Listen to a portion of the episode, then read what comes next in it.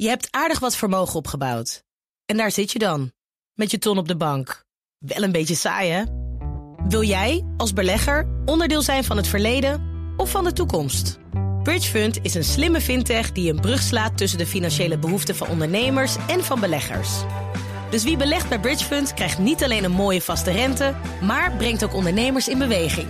Echt waar, met die ton kan je zoveel betere dingen doen. Bridgefund. Make money smile. Mensen, wat speelden jullie vroeger meer op de Game Boy? Super Mario of Tetris? Ik had geen Game Boy. Ja, jij bent af. Het is als eerste, de rest daarna. Mario. Ja, ik speelde ze allebei. Niet heel veel. Ik speelde wel meer Mario als ik dan moest kiezen. Maar dat was dan op de Nintendo DS. Mm, Oké, dat is van veel later.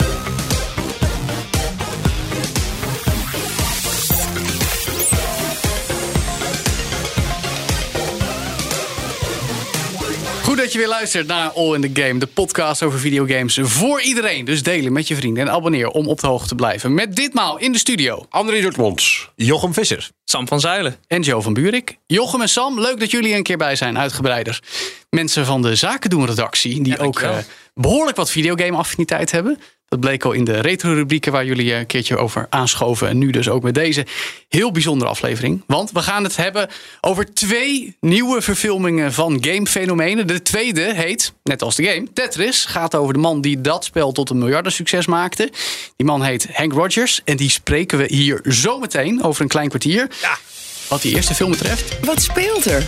Of dus beter gezegd, wat draait er? Want dat geldt nu voor de Super Mario Bros. Movie. De lang verwachte verfilming van de Super Mario games. Where am I? Ooh, fresh meat for the grinder. Pay him no heed. He is cute, but he is. There's gotta be a way out of here. There's no escape. The only hope is the sweet relief of death. Oh, you've got to be kidding me. Oké, echte kenners weten dat er in de jaren 90 ook al een speelfilm was met Bob Hoskins. Daar gaan we geen tijd aan geven. Laten we die gewoon niet tellen. Nee, precies. Dat is een goed idee. Net als Mortal Kombat, niet aankomen. Alleen als je een hele slechte avond wil, dan is het aanrader. Eh, we gaan het over die gloednieuwe animatiefilm hebben. Sam, jij en ik hebben hem al gezien. Ja. Eh, we gaan proberen zo spoilervrij mogelijk te praten. Anders, als je het echt zeker weet, spoel even ruim 10 minuten door. Maar we gaan het proberen. Sam, wat vond je in het kort? In het kort eh, vond ik hem hartstikke leuk. Ik heb, er, ik heb er heel erg van genoten. Er waren heel veel stukjes waarvan ik dacht... eh, ze, ze zijn leuk bezig met de characters. De voice acting was goed. en ze bleven heel erg trouw aan de videogame. Aan alle videogames. Dus als ik dat eventjes zo heel kort samenvat... heb ik, vond ik het hartstikke leuk. Ja. Goed om te weten of in je achterhoofd te houden... dat het een kinderfilm is. Ja, dat is maar het. ik vond hem erg leuk. Ja, nee, ik ben het helemaal met je eens. Ik vond hem ook gewoon heel leuk. Geen topfilm, maar heel charmant, heel komisch. Van Illumination, de studio die we kennen van Ja. de Minions films. Dus daar moet je wel een beetje van houden. En als ik dan kijk naar de andere twee heren in deze studio... ben ik benieuwd of dat idee ze aantrekkelijk klinkt. Of dat ze misschien helemaal geen interesse hebben in een Mario film. Moet ik me voorstellen met die Mario-film dat je naar een verfilming van een spel zit te kijken? Of is het een avonturenfilm? Nou, het, het, is een, het is een avonturenfilm. En dat vond ik dus wel knap wat ze dat in dit geval hebben gedaan. Is ze hebben dus wel van iets wat in essentie gewoon een platformer is. Of een racegame. ehm, hebben ze toch een leuke avonturenfilm kunnen maken. Waarin je heel veel van die verschillende games terug ziet komen. Ja, wat ik knap vind is ze hebben eigenlijk een soort algemene verhaallijn gedestilleerd... die je in heel veel klassieke Mario games tegenkomt. Bowser wil de prinses ontvoeren, Mario moet haar redden. Dat is in het kort op neerkomt, maar dan met heel veel twists daaraan. Dus, dus de, de kern is dat, maar er gebeuren allerlei dingen. Het gaat alle kanten op, er komen allerlei ja, eh, eh, personages langs. Ook voor wie je het eigenlijk helemaal niet verwacht waarschijnlijk klopt. Er vooraf. zaten zeker een paar verrassingen in. Precies, en, en dat is wel leuk. Dus het is, ja, je, je, je krijgt wat je verwacht, maar het gaat on the way wel alle kanten op. Maar ze doen dat heel goed, hè? Want in sommige films die je kijkt, die gemaakt zijn van videogames, dan, dan zitten de core mechanics er niet meer in. Denk bijvoorbeeld aan Assassin's Creed, dan waren ze wel aan het freerunnen. Maar dat is helemaal niet leuk. Ja, dan want denken ze iets heel anders. dan maken ze er ineens iets heel anders van. Het ziet er heel vreemd uit. Maar dit keer bleef het echt heel erg trouw. En er waren gewoon heel veel dingen die echt klopten. Eh, Mario die springt op het hoofd van een Koopa. Eh, hij eet nog steeds eh, paddenstoelen. En als hij dan wordt geraakt, dan krimpt hij weer een beetje. Ah, Dus oké, dat- oké. dat klopt Alles is technisch, zit er allemaal in. Maar is het ook een film waar je wat om geeft? Zit er een character in waarvan je denkt, ja, of Ja, Ja. Ja, Wel? En, en zijn echte naam is Jack Black.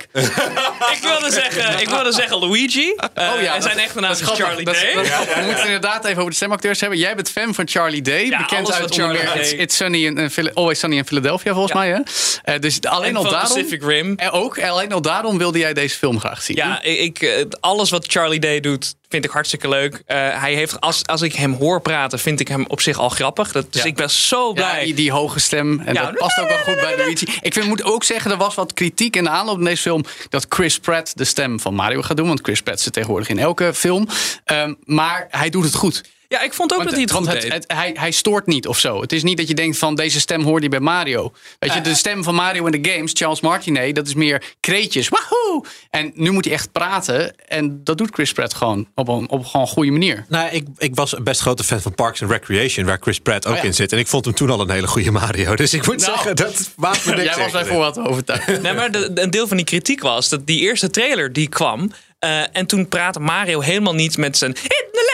Nee, dat Italiaans niet de hebben ze hele wel een tijd. beetje uitgesloten. Ja, dat hebben ze een beetje uitgehaald. Er Op zat er wel een beetje in. Ja. Eh, Er zit overigens nog genoeg Er Italiaanse genoeg in. stereotype verwijzingen in, laat ik het zo zeggen, Absoluut. om te denken. Maar, van, eh, maar Peach, dat, die was wel wat meer empowered al. Dus wel Nou- Italiaanse stereotypes, maar... Het mooie aan Peach vind ik, ze hebben haar echt eh, eigenlijk gewoon een beetje een powervrouw van gemaakt. En dat Ja. moet- moet je ook wel doen tegenwoordig. Je kan nu niet meer wegkomen met, oh, prinses is eh, hulpeloos, wordt gekidnapt. Nee, eh, ondanks dat ze, dat ze wel geholpen moet worden, laat ik het zo zeggen, eh, past het allemaal goed in een verhaal zoals we dat tegenwoordig lezen of zien in dit geval. Ja, klopt. Dus het is zeker een, een wat modernere versie van, van het klassieke verhaal. Maar Jack Black. Jack Black. Ik wil het hebben Oh, over man. Charlie Day. Maar Jack Black, echt superleuk. En je, je weet dat Jack Black goed is. Hij heeft heel veel stemervaring, stem, eh, eh, voice acting ervaring. Hij heeft natuurlijk eh Po gedaan in Kung Fu Panda.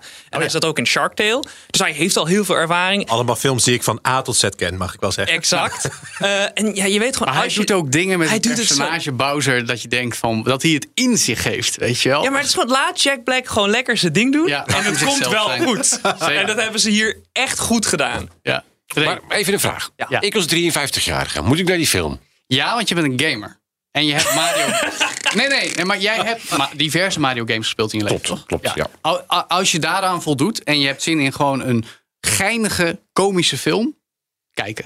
Ja, het is gewoon, je kan er gewoon hartstikke om lachen. Eigenlijk de enige, de enige mensen die ik kan afraden om deze film te gaan kijken, is mensen die niet van Super Mario houden. Ja, dan, zou ik, dan zit er te veel Mario. Dan moet je hem niet kijken. Ja. Maar verder, eh, ja, nee. Het is gewoon, het, het, het doet echt op een originele, leuke manier eer aan source material. Ja, en ik denk dat hoe meer van de games je hebt gespeeld, hoe meer van de aparte games, eh, hoe leuker. Want er zit iets in van, eh, van Super Mario, een beetje Luigi's Castle zit erin, Luigi's Luigi's Mansion. Ja, ja, ja, Eh, zeker. Mario Kart zit Nou, erin. ho, ho, ho. Als we het hebben over verwijzingen naar games, dan komen er heel veel langs. Ja.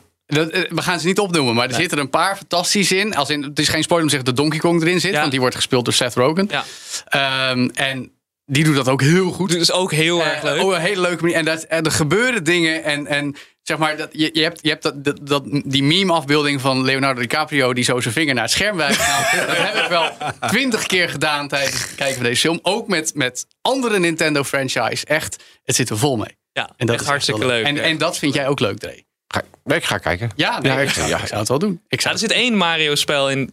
Of dit zit er juist niet in. Wat ik wel heel veel heb gespeeld. Dat vond ik jammer. Maar die was ook niet zo populair. Dat Oh ja, nee, nee. Ja, ik- Super ja, Mario Sunshine. Ja, nee, dat ben ik wel met je eens. Die zat er niet in. En, Die vond ik en wel heel leuk. als we dan toch bezig zijn, één bepaald best wel heel populair Mario-personage zit er ook bijna niet Ja. in. Maar de film lijkt dat tegen het einde een beetje te beseffen, laat ik het zo zeggen. Ja, klopt. Verder gaan we er niks over zeggen. Hmm. Over dat ene karakter. Over dat ene personage inderdaad. Maar wat ik wel leuk vind, kijk, Mario games zijn natuurlijk best wel pantomime. Want het, is, er wordt niet gepraat meestal. Het is vooral bla bla bla. Oh, Als in rondlopen en, en gekke dingen gebeuren. Uitzondering zijn de Mario RPG-spellen, waarin wel heel veel Ik dialoog zat te is. wachten op Paper Mario. De raar, Nou, daar ben ik al het fan Precies. van. Ja. Maar de grap is, dat is ook altijd heel flauwe, platte humor meestal. Ja, en, dat klopt. En als je dat als uitgangspunt neemt, dan klopt de film best wel. Het zijn dezelfde grappen. En dus- Ja, ik zou ook niet verwachten dat je bij Mario op een gegeven moment zegt: Goh, we gaan hier eens even een goede analyse van characters met ambiguë verledens in stoppen en dat soort dingen. Maar de vraag blijft wel een beetje, dat is degene die André net ook stelde: van ja, maar maakt het nou wat uit? Moeten we het nou kijken omdat we Mario gamers zijn? Eh, of hebben we er ook wat aan op een ander gebied als we dat niet zijn? Oeh, dat vind ik een goede vraag. Ik bedoel, is het een goede film op zich? Als in, even los van, als in je niet kijkt als je niet van Mario houdt, maar als je niks met Mario hebt, Ik dan, denk dat dan- als je niks met Mario hebt, dat er... Er zit gewoon te veel Mario in. ja, Ja, maar het, is- het, het kan toch ook gewoon zo zijn dat het gewoon leuk is om naar te kijken. Maar ik het is bedoel, ook gewoon leuk Ja, om te ik kijken. geen gamer. Ja, Ja, maar stel, is we pakken dus maar- een andere film bij Finding Nemo. Vergelijk het daar dan eens mee, zou ik zeggen. Nou ja, dat, dat is het punt. Ik denk dat het heel eerlijk gezegd wel danig veel op Mario leunt. En alles wat met Mario samenhangt. Dat als je de Mario weghaalt of de Mario zegt je niks, dan is er niet heel veel film over. Hmm, En dan wordt het wel heel vreemd, inderdaad. Want, want als je gewoon Mario kent en oh, je herkent de blokjes, je snapt zeg maar dat ze een, een paddenstoel moeten eten, je herkent Ja. De, de vijanden en zo, je nee. weet, je weet de, de mechanics van het spel. Eh, en daar leunt die film gewoon heel erg op. Dus Ja. als je dat er allemaal uithaalt of je kent het echt totaal niet, dan is het heel vreemd. Ja, klopt. Maar de ja, film valt of dus niet of- uit... Oh, of- sorry. ja, of juist de gelegenheid om het spel te gaan spelen als je het niet kent. Ik voel me wel Ja, maar zo- om zo- Super ja, maar Mario dat is- nu uit te spelen. Ja, maar dat is één ding. Maar jij houdt er van Mario. Maar wat jij zegt, Ray, kijk, we hadden het een tijdje geleden hier over The Last of Us. Ja. En dat is een serie waardoor mensen ook de game The Last of Us kunnen gaan spelen die de game nog niet kenden. Dat gaat niet bij deze film gebeuren. Oké. Ik denk dat er weinig mensen in denken, nou, ik, heb, ik ken de Mario nog niet. Ik heb de Mario Bros film gezien, nu ga ik Mario games Ja, ik denk ook niet dat die mensen zo- zo naar de bioscoop gaan. Maar je goed, kan het wel doen. Mario is zo oneindig veel bekender dan zelfs The Last of Us... dat ik denk dat dat ook niet heel erg nodig is. Nee, denk ik. Want eh, hoe vaak roepen we wel niet, nou wij niet per se... maar men dat Mario nog herkenbaarder is dan Mickey Mouse Ach, bij de zelfs in. Assassin's Creed wordt er nog It's a Me gegrapt. Dus ja. I'm your uncle. Mario. Eh, nog één dingetje, Sam, wat ik Ja. ook ergens tegenkwam. Ehm, er was wat kritiek over de soundtrackkeuze. Want Oh ja. los van de bekende Mario-deuntjes, dat kun je verwachten, zit er ook wat evergreen hits in. Muziek die je op Radio Veronica zou kunnen horen, zal ik maar zeggen. Ehm, ik vond dat niet storend. Vond jij het vervelend? ik vond, het, ik vond het in dit geval wel leuk. Het ligt een beetje aan de film. In Guardians of the Galaxy was het bijvoorbeeld echt heel erg leuk. Het leunt daar ook wel een beetje op. Hè, Precies. Guardians. En op een gegeven moment deden ze het ook. Chris Pratt speelt natuurlijk in Mm. Guardians of the Galaxy. En op een gegeven moment komt een van de nummers is precies hetzelfde. Toen dacht ik van, oh ja, dit voelt wel als een hele...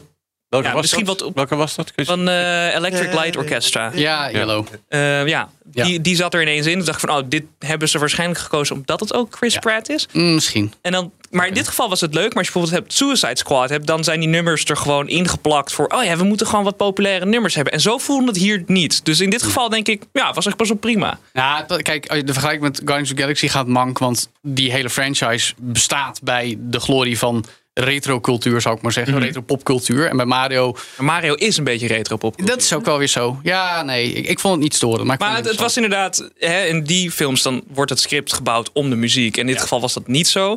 Maar ik vond het niet storend. Maar wat, mag ik even, wat is er nou op tegen om ergens, weet ik veel, Bruce Springsteen of eh, eh, een soulzanger uit de 70s, zoals in Guardians of the Galaxy? Nou ja, wat is was dat nou soort muziek dat jij bij Mario vindt passen? Dat is de vraag. Oh, ja, maar oké, dan zou ik dus alleen maar Koji Kondo's deuntjes mogen horen. Bij Alleen maar Italiaans. Ja. pseudo-Japans. Ja, oké. Maar dat vond ik dus wel grappig. Heel veel van de soundtrack gebruikt dus wel heel veel van de originele nummers. eh, of geluidjes die daar heel erg op lijken. Dus of je nou die, de, ja, die hits wil horen of gewoon de originele Mario nummers. Of Mario deuntjes. Het zit er wel allebei in. Ja. En het zit best wel goed gemixt. Ja. Nog takes die we gemist hebben, Sam? Wat Eh, dingen die we moeten bespreken volgens jou?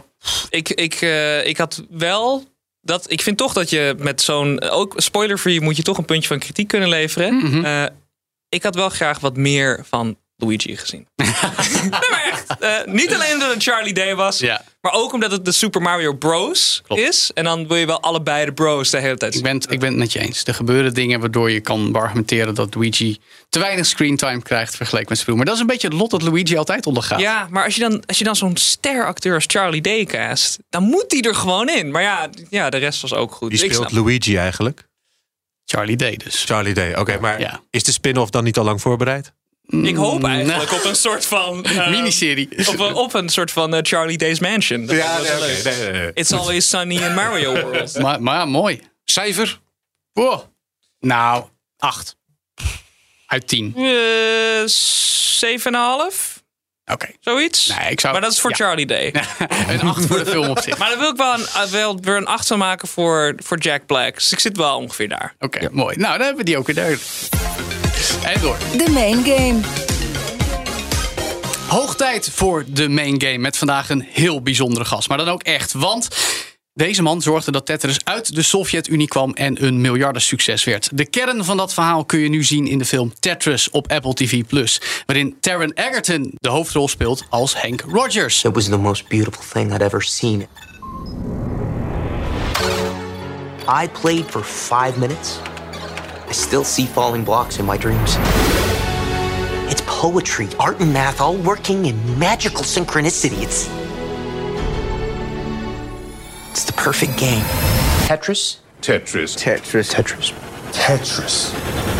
I don't get it. Dus praten we nu over die film, over gamefenomeen Tetris en nog veel meer met Henk Rogers op afstand bij ons vanuit de VS. So we will be switching to English now. Hank, a warm welcome from Amsterdam. Great to have you on our podcast.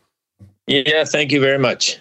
It's good to have you. So, you were born in the Netherlands. You lived the first 11 years of your life here. What do you miss most about our country? Oh, um, I guess I miss the most um, broodje paling. the fish.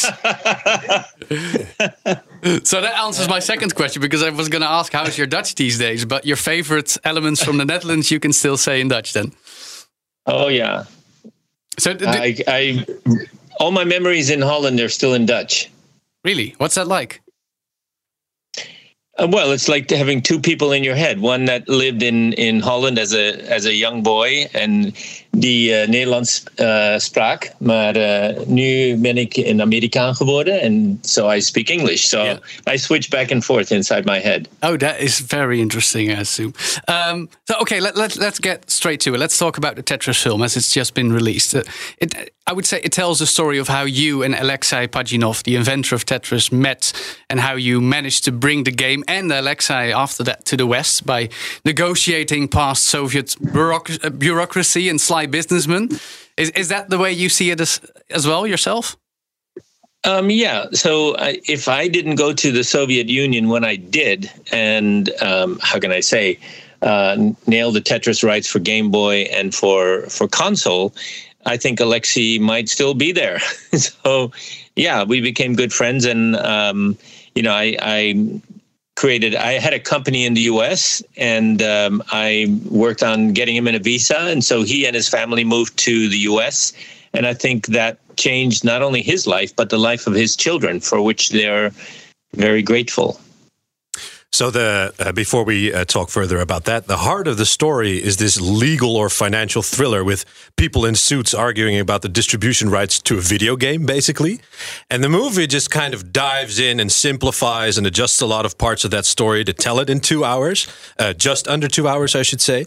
How do you feel about that? What did you think about all the changes they had to make to the movie? Well, I spend a lot. Alexei and I spend a lot of time on the the um, script, and the parts where which happened happened in Moscow. The the how can I say the negotiation, uh, the feeling of what the Soviet Union was like. Uh, they did a great job of getting that through. And you know, it's it's difficult for again. You say two hours. It's a year and a half of my life squeezed into two hours. Uh, how do you get all of that feeling across? You know, I, I spent many weeks in Moscow to ne- negotiating, and how to squeeze that into uh, I don't know ten minutes or whatever it is that it takes ta- takes time in the movie. I think that's a masterful job that they did, and they got the feeling across. I mean, of course, they can't like get the time across because it's just too much time for a movie. Yeah, it's also good to add. I think that you and Alexei were involved as executive producers on the film. Um, just, just for clarity, were there any KGB officials involved in your actual visit at the end of the eighties, or was that all added for the film? Um, so in those days, um, nobody knew who was KGB and who wasn't. So when when we were talking when there when uh, my first day in the room with the Elorg people, there were like eight people in the room, and I have no idea which one of those people were Elorg or which uh, those people were from somewhere else, from Politburo or from from KGB. I have no idea. Um, so I do for, know for the listener, Elorg is the Russian organization that, in the end, had the rights to Tetris, I believe. Yeah, that is correct. They did not have the rights. They were the agents for the computer center that had the rights. And so that's part of, you know, they basically screwed over the, the, the computer center by not paying them the money that they were owed because they were supposed to be just an agent. They were supposed to take like 10% of the money that flowed into the Soviet Union uh, because of Tetris. But that money, money never flowed past Elorg. And then when Elorg became a private company, you know, they basically claimed that it was theirs, even though it was never theirs. Yeah, even though you, you may or actually may not have been aware of who, who was actually representing who, did you at any point feel really unsafe as as as Taron plays in the film? Um, yeah, I always felt unsafe. When I got there, um, I felt like I was breaking laws and going through doors that I wasn't supposed to or meeting people that I wasn't supposed to. I knew that. And um, I decided to take a chance on it anyway. Um, so yeah, this is this part of it was was always in the back of my mind. Uh, and Alexei, when he's interviewed, I, I hear you know we just did about seventy interviews now, hmm. um, and his feeling, you know, he says, yeah, Hank had a feeling that this was uh, the case, but in in my case, I absolutely knew that I was breaking the law. Yeah. And so, so he knew that the, he, he knew it, and and I just felt it. So um, yeah, so so uh, you know that's the situation. So moving to to the other side of the world, and you, you, you lived in Japan at the time. Uh, in the film, we see you dealing with Nintendo, and then you get referred to the Seattle office. Um, how did you actually convince Nintendo of America that Tetris would be the superior choice to make the Game Boy a commercial success, rather than their beloved, proven Super Mario? Because that seems a bit short told in the film, but it must have been more to that. Um, it was okay. So the reality of it, and you can look a little bit of history, is that the Game Boy came out in Japan in 1988. Right. And uh, so that's how I found out about Game Boy. Uh, but I, I was the publisher of Tetris on eight, uh, seven different personal computers and, and on Nintendo console in Japan. And when uh, Game Boy came out, I said, "Oh my God, this Tetris is the perfect game for Game Boy." And so I, I did get on a plane. I already knew uh, Arakawa and Lincoln. I'd, I'd done a lot of business with them before, ah. so I was not I was not new. Uh, to Arakawa, and yeah, I remember sitting in his office, and and those were my lines. I made sure I said to him, "Look, if you want um, little boys to buy your Game Boy, then include Mario. But if you oh. want everyone to buy your Game Boy, wait, that was an Tetris. actual quote. Wait, hold oh, on. yeah. so there was a bit of a reversal in the film, then, Hank. It it was that was my quote though i mean so and and he called in his experts and they all agreed because by that time they were all playing tetris on the console um, so they had and you know i had and i said look you can pack in Tetris, and then you can sell Mario afterwards. Yeah. You know, you're you're going to make the money on on Mario, and everybody that that wants Mario is going to buy it. So you don't have to give it away. Ah, so you were already convincing them how the add-on would be an even more commercial success than the pack-in. Yeah. yeah. I mean, everybody would buy. You know, so in Japan, they never Nintendo never packed in any games. That's only outside Japan. And so uh, in Japan, you buy a Game Boy without any game, and then you have to buy a game separately. But in, in, in the rest of the world, when you know when they released it, NES or Game Boy, they always include one game so that when you buy that NES, you can actually play it right away. You don't have to buy a game. But Hank, so this is this is all a part of the movie. Were there parts uh, that really happened that were omitted from the movie that you really would have liked to add? Ah, gosh, there's yeah, there are plenty of parts, um, um, but they just take too long to tell in a movie. Can you give us a short yeah, version was, of one of the, one of those great stories? Then? Um, well, for for for one, the the scene where where the music is involved that was actually involving Russian a Russian folk singer, Ooh. and it was is done in secret in a something like a basement. Um, so the scene happened with different music, um, and then all the people uh, started singing the, uh, the, the Russian folk song, and I got them to sing the the songs from the game. Oh and uh, and so that was just an amazing experience listening to I don't know all those Russian people singing you know full heart singing the Russian folk songs. Yeah, that, that, that does sound special. I, I would also argue, Hank, the whole film is effectively about building and maintaining trust, which you do, as we see played by by Taron, through passion and enthusiasm. At the same time, it, it also struck me how Nintendo stayed loyal to you, even in the dire moments when it seemed you had no rights to Tetris at all. How, how would you explain all that? Um, yeah. So, so what, what the, what in fact happened was, and the reason I got on a plane on a tourist visa, like bang, is that I heard from Arakawa that somebody else uh, was offering him the the handheld rights to Tetris. Right. And I, oh my gosh, I had paid Stein to represent me, and Stein was like putting me off, putting me off, putting me off. And then f- finally, he said, "You know what? You come. I, I will go to the Soviet Union next week, and you come the week after." It's like what? I didn't. I I just didn't understand why that he wouldn't. He couldn't explain. And you know, I found out later that it was because he had like sold rights that he didn't have, and he had to work that out first and that's why he wanted me to come after. But I, it's a good thing I went when I did because the you know the the three of us, meaning Stein, myself, and Kevin Maxwell, were there on the same week. And and Alexei tells me that that on the same day they had meetings with me and Stein and and Kevin Maxwell. Uh, it's like wow.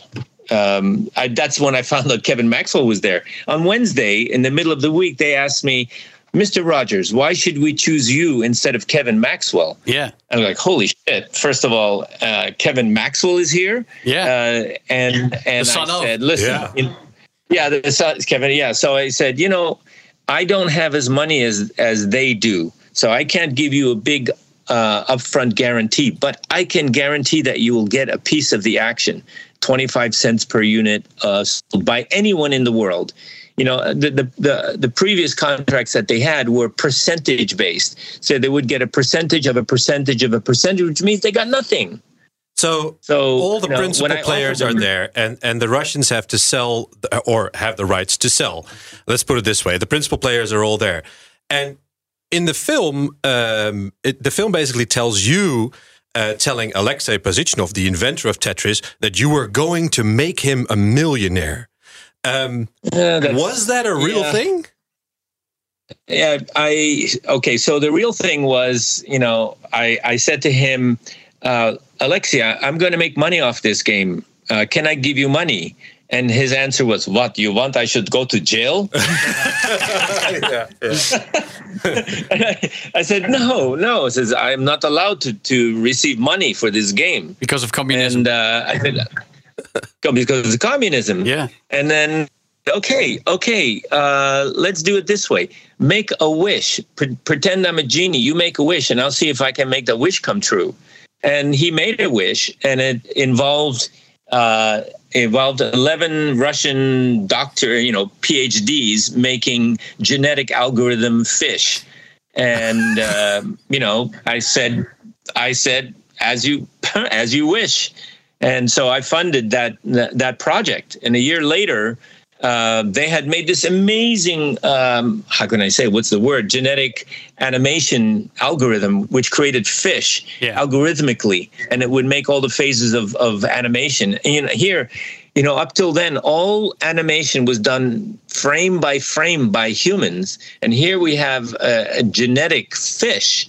Uh, we actually grew that company to 120 people in Moscow. It was called AnimaTek. So I made his wish come true. That's good. So, moving back to Tetris for a little bit, you, you and Nintendo, as we see in the movie and as we know, did end up securing the license. But in the mid 90s, that license expired. You had to renegotiate with the Russians, now not a communist country anymore, yet again to secure the license, this time for yourself and Alexei. Was it easier the second time around to get Tetris?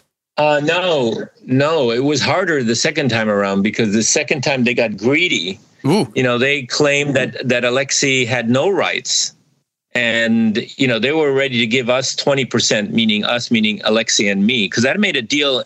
Alexei asked me to help him in '93, and we shook hands on a deal. And that handshake is still alive today. That is exactly how we divide up the money, how we do the business. 93. So 95 comes around and the and Elorg wants to give us 20%. And I was ready to give them 20%. So we were very far apart. Wow. and Sounds like we're getting a sequel. and, and at the very end of 95 i ended up in moscow because all the rights to all of the versions of tetris around it that were licensed they all terminated at the end of 95 so i spent the new year's in moscow hammering out uh, an agreement with elorg and so we ended up with the tetris company and it was 50-50 between us and elorg that's where we ended up Yeah. So, so and, and that frankly yeah go ahead was that was there any deja vu in there, or was was the country so radically different after the fall of the wall that it, it was a new experience altogether for you? Yeah, it was completely different. There was there was no like KGB Politburo kind of influence going on. Um, there there is an interesting uh, character in the movie, and his name was Trifonov. And actually, in actual in the actual real story, there was a Trifonov who actually ran Elorg. Um, and I met him once at the end of the Game Boy negotiation, and he's the one who signed the contract. And uh, but Trifonov disappeared. Ooh. He he he went. He, he basically went abroad. And Belikov told me that the, the condition was that Trifonov would call him and and whatever give orders but he could never call trifonov because he never knew where trifonov was. And so trifonov was in hiding. And i don't know why he was in hiding what the deal was but uh, yeah that that was kind of creepy. I don't know whatever happened to him. So, so speaking of the fall of the, the Soviet Union, at the end of the movie, Alexei says um, he doesn't know whether the fall is good news or bad news. Uh, so, how does he look back on that now? Uh, you know, when the at the time when the fall of the Soviet Union happened, there was a lot of hope in the Soviet Union uh, for people, a hope for a different, better future. And, now he feels like that hope has gone away. There's no hope for, with for people in the Soviet Union. I mean, in, in Russia today, and and he's very sad about that. Yeah, I can imagine. So you did end up securing those rights again in the Tetris company, of which your company, Blue Planet Software, if I'm correct, owns 50%. Um, speaking about the Tetris franchise, how, how would you summarize how it's evolved past that? And are, are you happy with the current state of Tetris? Yeah, well, I, I think it needs to be um, more developed as an as a um, virtual sport, as an e-sport. Um, I think that because it's played by everyone, it's a perfect game for for e-sport. Uh, unlike other games which which have a short life uh, lifespan and and are played mainly by boys. Uh, this is a you know this is something that everybody can identify with. Um, you know th- those shooting games. You know women are never going to watch people playing shooting games. It's just not their thing. Um, um, but I, I in oh sorry in two thousand and five or two thousand and four, um, in order to grow my business, I ended up buying Elorg. So I own Elorg now. Wow. There- There's a twist. That's a bit of a footnote, I would say. That's, that's the one thing about Yeah, researching this story beforehand. I've gone through Game Boy sales data from '98, and it was hard to get it. But Uh-huh. you know, you find out stuff like this that you're now the actual owner of, of what's basically a technological institute from the Soviet Union, or at least it's uh, No, it no, was. no, no. They, they were they were never a technological institute. Okay, They- please- all they were, were yeah. was a sales organization. They were a way for Russian uh, stuff to get out of the Soviet Union or foreign stuff to get into the Soviet Union. And Alexei believes that they were arms dealers. That was their main business in, Ooh. in the beginning. It wouldn't surprise me. But but what's funny is that. So at first, the Soviet Union had to make the most of the rights to Tetris, or at least this sales organization, as you call it. And then later on in the 90s, shareware and clones of Tetris, it becomes rampant, and you had to basically play their role. What was that like? Well, they never they never did anything about enforcement. They never they ne- because they, they didn't have. I can, there's no um, how can I say background for them to have in, fight for intellectual property in the Soviet Union. So there was no such thing as a, a Soviet company taking somebody to court because of, of whatever.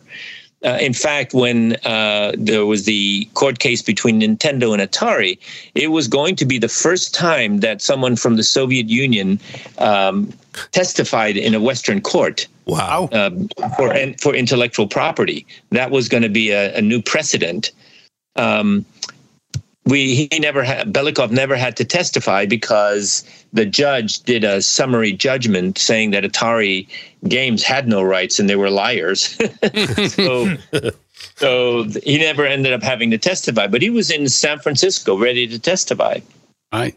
Bit of a side note, Henk, but looking at present day, which modern day video games inspire you in similar ways to Tetris?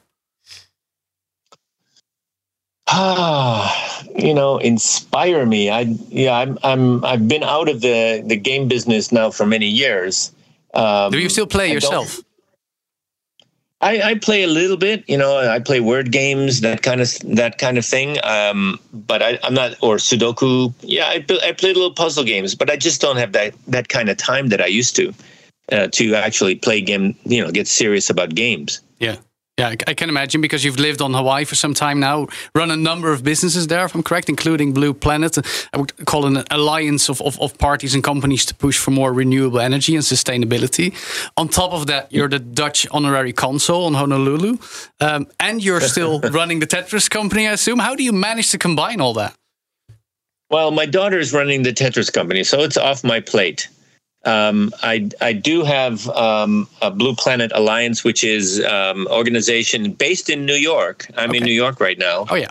To work with the United Nations and United and countries that are around the United Nations to do what we did in Hawaii, which is to uh, create a mandate of 100% renewable energy. We want to end the use of uh, carbon-based fuel in the world by 2045. So that's the mission. Um, the vision of of this uh, uh, nonprofit is to create a world in which humanity and nature live in harmony. Yeah. And it's the alliance, so we all get together. Everybody, uh, every NGO that joins the alliance pledges to work together to create a world in which humanity and nature live in harmony. Yeah. Um, and then to actually make it happen, I, I, you know, I I have a energy storage company called Blue Planet Energy, and we make battery systems. Uh, we mostly sell in the states and going into Mexico and and South America, but pretty soon we're going to be moving into Europe as well. Wow. You should keep us updated on it, Henk. We may have another story on our hands soon. Oh, Do you oh, miss yeah, the you gaming industry definitely- though? Sorry, Uh, Henk, I'm, I'm, you know, I miss the gaming. I miss gaming um, myself, uh, and and I, yeah, I, I still work on game design. Uh, you know, people come to me from time to time, but I'm, you know, I'm a dinosaur. Well, we're, you, developed games, but the movie makes you out to be uh, this this salesman essentially. Is that what you always felt like during the '80s while you were peddling video games, or were you a developer at heart? Um, I was a developer at heart. I was a developer first. I made the first role playing game in Japan called the Black Onyx. It was the one, number one game in, in 1984, so that's what I was known for. Yeah. And then Tetris, and then I found Tetris, and you know, by that time I'd published probably 40 or 50 games in in Japan, and uh, I found Tetris, and I went after Tetris in a big way, and I could understand the game, the simplicity of the game, uh, being its strong point. And uh, a lot of other people, like the co- the number one company in Japan, passed on Tetris because they said it looked too retro in 1988. Talk about behind I your time. like, oh yeah. yeah, yeah. So, so here's here's the game developer Henk Rogers now uttering massive ambitions about renewable energy uh, systems all over the world. Um, but this comes from a man who challenged the Russian government twice, won on both occasions by striking up deals. What's your secret, Henk, to getting these juggernaut governments to get in gear or to move to your your ambitions? uh, determination. So people ask me if I have hope, and I say, no, I do not have hope. I just have determination because we are going to do this. This is, you know, we're talking about the human race surviving here. And this is not something that we should take lightly. And uh, we will get our act together and we will end the use of carbon based fuel by 2045. I know this. I was in Hawaii and they, uh, on a panel and they, some, I said, we're going to go 100% renewable by 2045 in Hawaii. And this guy next to me says, I'm a professor at the university. This is what I study for a living. There is no way we can go 100% by 2045. And I said, well, I'm not as smart as this guy, so we're going to do it anyway. Right. As Warren Buffett always says, way- uh, think about it, Charlie, because I'm smart and or I'm right and you're smart. Yeah, and and uh, Hawaii today is already at forty percent renewable energy. We've hit our twenty thirty target already. That's good. by changing the business model of the utility so they make more money by switching to renewables. This can be done everywhere in the world. So let, let, us hope it works. But uh, as a final note, then, and Henk, a bit of a critical question, I would say, because if, if we are to succeed in, in, in the ambitions you just elaborated on, we need to bring people from opposite cultures all over the world and within different cultures within countries all together. And how can we expect to to achieve that? Um, you know, in a, in a sustainable way. Is do we need to look at the way it happened with Tetris when you brought it from the Soviet Union to the rest of the world? Is is there any inspiration you can take from that to make us all be in in, in harmony about sustainable energy as well? People all over the world of every age and every gender and every culture play Tetris means that people around the world can think the same way. And and climate change is an existential threat to which we can all contribute the answer to. And th- this is something that everybody in the world can understand and do something about. Yeah, so it's a puzzle we can solve four rows at a time. Yeah, there we go. Heel hartelijk dank, Henk Rogers, serial entrepreneur, CEO of Blue Planet, and the man who allowed Tetris to flourish and reach half a billion people across the globe. Thank you very much. Retro-rubriek. En zoals altijd besluiten we ook deze bijzondere All in the Game met een momentje om even terug te blikken op games van vroeger. En dat doen we vandaag met weer een BNR-collega die we nog niet eerder gehoord hebben. Bram van Eindhoven, redacteur van onder meer de Daily Move. Goed dat je er bent, Bram. Ja, goed om te zijn. Dank. Over welke game van vroeger, jouw vroeger, moeten we het even hebben? We gaan het hebben over Kirby's Adventure op de NES. Dat vind ik leuk. Ja, Kleurrijk, roze, vrolijk. een hele oude. Ja, waarom? Wat is er zo memorabel aan die game? Ehm, nou, los dat, van dat ik het gewoon de beste game voor de NES vond. eh, het was volgens mij zijn tijd ver vooruit. Heb ik er zelf hele mooie herinneringen aan. Ik eh, heb ooit eh, Sinterklaas, toen ik vier was, heb ik eh, de, de NES, de oude van mijn, eh, van mijn oude buurjongen cadeau gekregen. Oh, een leuk, een hand-me-down, maar wel een Ja. leuke hand-me-down. Ja, daar ging ik altijd Nintendo spelen. En toen heeft Sinterklaas dat eh, op hele bijzondere wijze weten over te kopen. Ehm, toevallig Mooi. met allezelfde spelletjes erbij die ik altijd al wou spelen. Je had geen Eh, idee. Je dacht, wat goed dat Sinterklaas dat, dat- weet. ik had dat niet door tot jaren later. Maar Ja. daar zat ook Kirby's Adventure bij. En nou ja, de, de, de ochtend daarna meteen aan de slag gegaan. En Ja, ja, dat was veruit mijn favoriet. maar jij zegt een hele set games. Nou, de NES, de originele grijze Nintendo, daar waren een heleboel goede games voor. De Super Mario Bros., Legends of Zelda. Ja. We kunnen ze allemaal opnoemen, maar juist Kirby's Adventure, eigenlijk een game die in de nadagen van de NES verscheen, 1993, was voor jou het meest bijzonder. Was het omdat hij ook technisch indrukwekkend was? Ja, daar was je helemaal niet mee bezig waarschijnlijk toen je zo jong was. Daar was ik niet mee bezig, maar ik had het wel door, denk ik. Ja? Eh, Vertel. Nou, ik heb dit spel in 1996 gekregen. eh, maar goed, eh, verder wist ik... te- ja, Toen zaten we al in 3D, maar ja, je bent zo jong, je bent al lang, ik, wist niet weten. Ik had nog niks moois gezien dan dat. Ja. En, ehm, eh, wat vooral opviel was dat je had, je had een open wereld om doorheen te gaan. Mhm. Eh, dus je had geen, geen menu om de levels uit te, te kiezen. Maar je kon gewoon vrij bewegen eh, tussen al die levels door. Ja. En ehm, nou, ik speelde ook graag Mario. Maar Kirby had veel meer afwisseling. Omdat je, je kon natuurlijk in al die, eh, die poppetjes veranderen die je opzoog. Ja. Je kon al die krachten eh, eh, Overnemen. overnemen. Ja. Ehm, en, en alles was herspeelbaar. Dus als jij een level wist waar je een van die krachten kon halen, dan eh, kon je dat ook gewoon tot in het treuren opnieuw doen. Eh, en dan eh, daarmee weer aan de volgende beginnen. Ja. En dat, dat zorgde ervoor dat ik, dat ik het maar bleef spelen eigenlijk. Dus eigenlijk die variëteit die Kirby biedt, namelijk ja, eh, speciale vaardigheden overnemen door vijanden op te zuigen, rondvliegen, laten we niet vergeten, allemaal geheime doorgangetjes. Ja, ja. Eh, en, en ook op een andere manier door de levels heen dan in Mario. Dat, dat sprak jou als zo jonge gamer eigenlijk al heel erg aan. Ja, ja en ik, na een tijdje wist ik precies waar de meest, eh, de, de, de meest sterke powers te halen waren. Je had er een paar die, die echt meer dan belachelijk sterk waren. Zoals Mm. een, een bepaald ufootje eh, kon je in veranderen, kon ik me herinneren. En Ja. eh, nou, als je die ergens wist te bemachtigen en je begon een ander level daaraan, dan vloog je er doorheen. Ehm, en, ehm, en je kon ook bepaalde eh bosses kon je opnieuw doen. En waarvan eentje bijvoorbeeld, die gaf je allemaal worstelmoves. Allemaal Ja. MMA-achtige. Dan kon je zelfs met poppetjes gooien. Fighter En- Kirby, ja. Juist, Fighter Kirby. Nou, die ging ik dan die ging ik regelmatig halen. Na een tijdje had je gewoon zo'n, dan kon je alleen die boss fight overdoen. En dan ging ik gewoon daarmee ging gewoon beestjes gooien. Ging gewoon Ja. een ander level in. En eh, ja. Ik stel me zo voor dat toen je iets ouder was, je liever vechtspellen ging spelen dan. ja, dat is wel een beetje zo. Ja. Maar Kirby dan, heb je, speel je nu nog wel eens een Kirby game? Want er zijn er genoeg. We hebben het er wel eens over hier. Eh, de, de, de nieuwe Kirby games speel ik eigenlijk bijna nooit. Ik heb wel Kirby's, Kirby's Adventure heb ik nog op een emulator uh, nagespeeld. Uh, Af en toe nog eventjes aanzetten. Ja, ja ik heb een, een, PSP met oude spelletjes erop. En daar speel ik in de vakanties. Uh... Een PSP, wow, dat is al bijna retro op zich zou je kunnen zeggen. Ja, ja, ja. ja. Oh, ja dat mooi. is ook alweer oud. Ja, ja, maar geen Kirby meer voor jou. Het is dus echt Kirby's Adventure, nostalgie. Toen was het tof. Maar ja. de, de Kirby games aan zich verder niet. Ja, ik, nee. Ik heb een Switch, maar ik heb het al lang niet meer geprobeerd. Eigenlijk. Misschien moet je het proberen. Ja, misschien wel. Je kan onder meer daar de, de legale emulatie van Nintendo naartoe. En uh, ja, ook de ja. nieuwere Kirby games. Er zijn ook Lego van. Feline is er ook fan van, die vaak bij ons zit.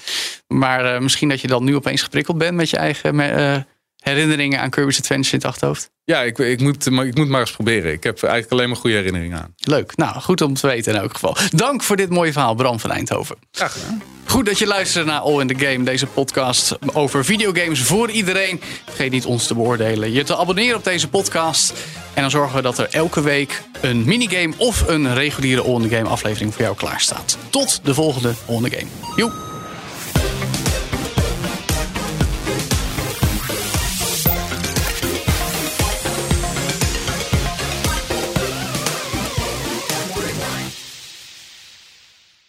Je hebt aardig wat vermogen opgebouwd. En daar zit je dan, met je ton op de bank. Wel een beetje saai, hè?